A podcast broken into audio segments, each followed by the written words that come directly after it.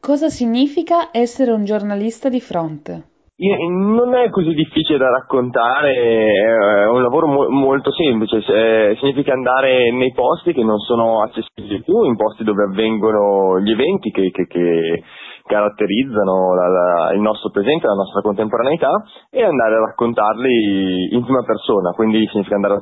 eh, con mano quello che, che, che sta avvenendo, eh,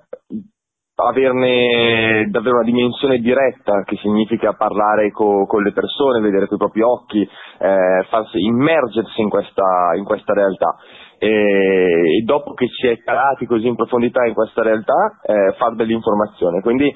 ritornare e cercare di diffondere nel modo più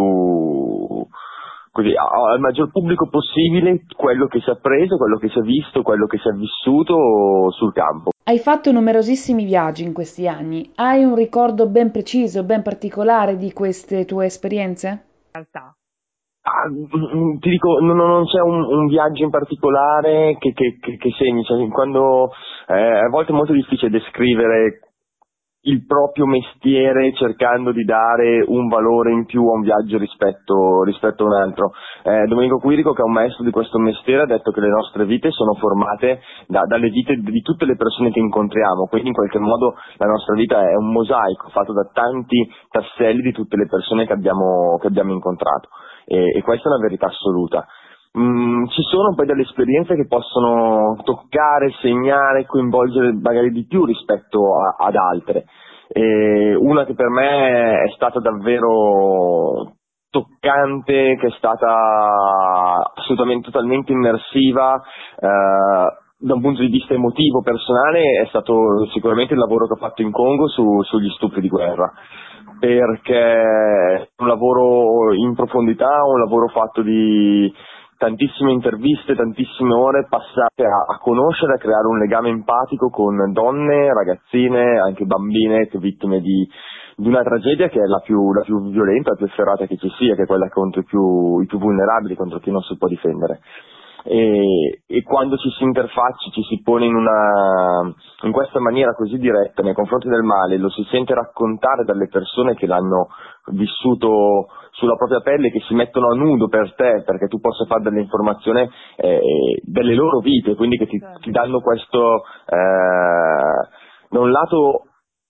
onere e, e, privilegio allo stesso tempo, non fraintendere il privilegio è una parola che può essere eh, vista come una situazione positiva, ma è il privilegio di raccontare le vite degli altri, però ti danno anche un'enorme responsabilità, cioè che è quello di, di, di, metterti in mano il loro terrore, di dire adesso eh, lo denunciamo, lo, lo, gridiamolo insieme, mettiamolo a nudo nei confronti del mondo intero, ecco, è un'esperienza estremamente impattante più di altre dove magari c'è più situazioni, ci sono maggiori situazioni tra virgolette di rischio, ci si trova coinvolti in uh, momenti bellici, eh, questa più di tutte diventa catalizzatrice di, di, di, di tantissime emozioni e, e, dà la percezione massima, insomma, più di altre di quello che è, eh, è l'orrore di un conflitto, eh, perché comunque siamo tutti abituati a, a vedere le guerre nei, nei, film, in cellulosa, a sentirle raccontare, a vederle attraverso i documentari, però la cosa davvero preziosa di questo mestiere non è fermarsi solo all'immagine dei bombardamenti, alle front line, agli spari, ai Kalashnikov, quello che conta davvero l'unicità e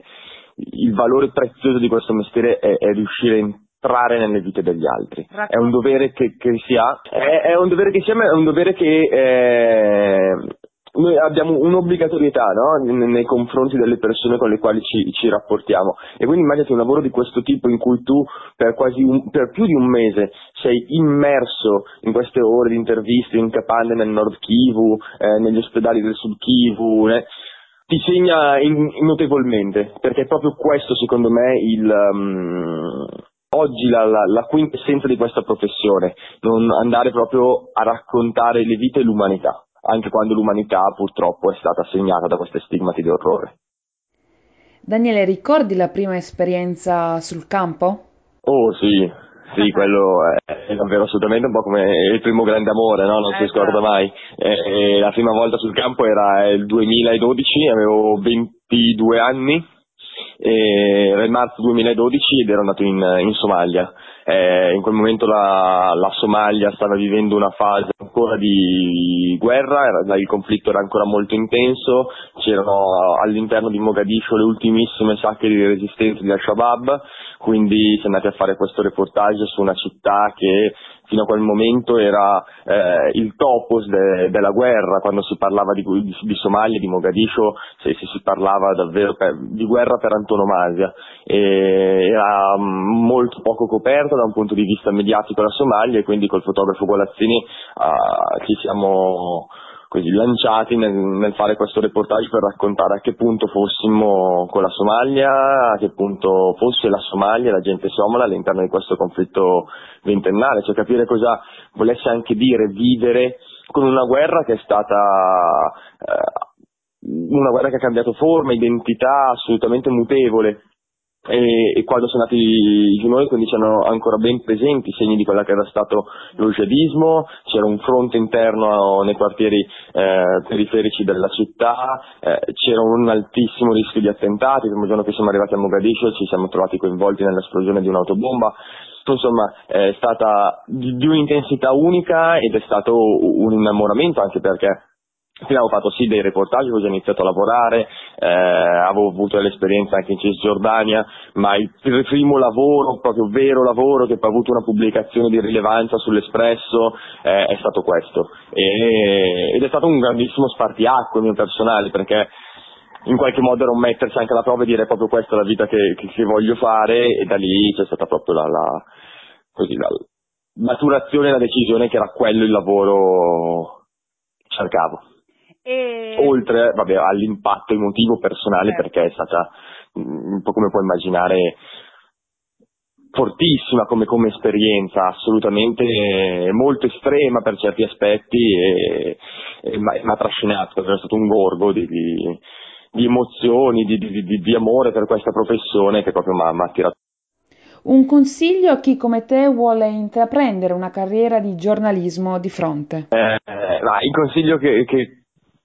che posso dare è quello di, di... Mm, allora, il primo è un non consiglio, ovvero di, di ascoltare poco i, i, suggerimenti disfattisti, perché spesso si sente dire che questa professione è una professione che è morta, perché bisogna farla, perché bisogna insistere, eh, invece no, occorre, occorre farla e è vero, c'è una crisi dell'editoria, sono moltissimi problemi, però penso che non possa esistere problema maggiore che, che rassegnarsi e non, eh, e non, concedersi ai propri sogni. Quindi se una persona sa che è la vita che lo, che lo appaga, che è disposta a fare tantissimi sacrifici, perché comunque anche in virtù delle difficoltà che ci sono è una vita che impone moltissimi sacrifici. Se, se una persona se la sente davvero ci crede di, di, di fare pensarsi e quindi non, non ascoltare il disfattismo, che può essere anche ragion veduta, anzi, magari ci sono persone che danno dei consigli, ma proprio per il bene della persona a cui li stanno dando, perché oggi come oggi non è facile fare questa professione. Certo. Però non credo nella logica del tarpar le ali, perché quello che avere dei rimpianti nella vita secondo me non è mai un'ottima compagnia. E quindi se ce la si sente bisogna mettere in conto delle difficoltà che si vanno a affrontare e, però buttarsi, lanciarsi e, e dedicarsi davvero anima e corpo a, ai propri sogni. E come consiglio più pratico di, di essere eh, informati, di, di, avere una grandissima passione per uh, a Tucur, che poi si può essere giornalisti, si può scrivere, si può fotografare, si può fare dei video, cambiano le modalità di linguaggio, però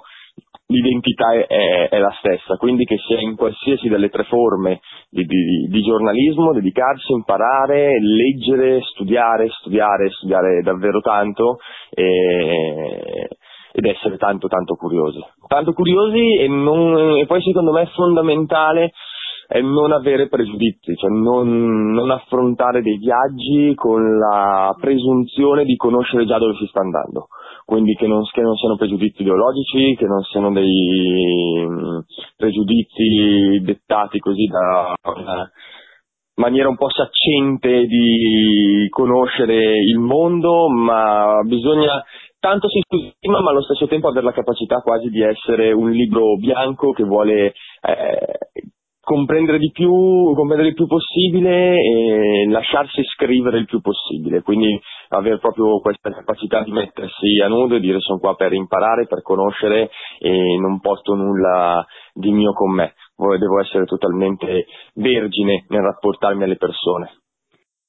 Il 14 settembre, Daniele, tu sei stato ospite di Piattaforma Resistenze durante un incontro ben particolare, quello della presentazione del uh, documentario realizzato dai ragazzi che hanno partecipato al progetto On the Road sulle rotte dei migranti. Beh, è stato eh, il, il Festival della Piattaforma delle Resistenze che l'esperienza che hanno vissuto questi ragazzi secondo me è un di, di incredibile. Eh, la piattaforma delle resistenze partendo dal festival mi sembra un evento eh, che si può solamente encomiare, è encomiabile perché avere questa voglia in un momento in cui c'è tanto frastuono nel nostro paese, in cui i media sono sempre assediati da, da, da, da tanto gridare. E avere invece la capacità di prendere degli spazi per l'ascolto è, è balsamica come cosa, ti, ti, ti, ti, riporta davvero a una... Um, ha un'identità, ha una necessità eh, importantissima, che è quella di, di, di riappropriarsi del tempo, di, di, essere, di voler mettersi ad ascoltare, di voler essere tranquilli per comprendere ed approfondire. E, e oggi come oggi è stato, era un'osi, un'osi bellissima, incredibile, con tantissime persone che avevano questo desiderio e forse anche una necessità proprio di, di, di ascoltare, di intervenire, di confrontarsi, eh, magari non sempre con, delle, con, dei pensieri in linea quelli dei relatori, però questo è positivo, è un, un, fattore che non può portare altro che a un arricchimento, a una presa di consapevolezza, a una volontà di, di crescere insieme eh, di una cultura civica sociale profonda e non superficiale e quindi questa identità del Festival della Resistenza a me ha toccato, ha toccato profondamente. E, ed è stata poi dopo ovviamente trovato il suo epigone nel racconto di questi eh, ragazzi, cui più giovani di me, altri miei coetanei che hanno fatto un'esperienza pazzesca perché comunque mh, sia da chi l'ha pensata e l'ha organizzata anche loro che si sono messi in gioco Certo. Si parla di profughi, si parla di profughi, eh, è un nome quasi che sentiamo ogni giorno, però in una maniera perversa, si è persa l'identità umana del profugo. Noi utilizziamo una parola che è diventata una parte eh, imperante nel nostro quotidiano, però ci siamo dimenticati chi è questo profugo, chi sono le storie che ci sono dietro, chi sono queste persone, da dove vivono, da dove vengono, da, da, qual è il loro vissuto, cosa hanno abbandonato, cosa hanno dentro di sé e mettersi in cammino insieme a loro vuol dire proprio ritornare all'uomo, che è la cosa secondo me fondamentale oggi. Non limitarsi alle cifre, non, non limitarsi alle parole d'ordine, non limitarsi alle categorizzazioni, ma ritornare all'uomo, guardarlo negli occhi e conoscerlo in pieno e appieno per sapere realmente chi è quell'uomo. E questo secondo me è l'antidoto a, a questo frastuono di cui parlavamo prima, a questo vociare, a questo gridare, a questo clima eh, molto teso, molto battaglietto dal ricadero e invece l'unica soluzione per ritornare all'uomo è capire che alla fine eh, siamo uomini e, e, che ci sono dei diversi fattori della vita, ma noi per poter comprendere, capire pensare anche, adottare delle soluzioni, non possiamo fare altro che ritornare a guardare l'uomo per chi lui è, in quanto uomo, indipendentemente dalle categorizzazioni, dei pregiudizi, degli schemi, e quindi quello che hanno fatto secondo me è un qualcosa di, di assoluto, di enorme. Grazie mille a Daniele Bellocchio e in bocca al lupo per uh, le tue future avventure.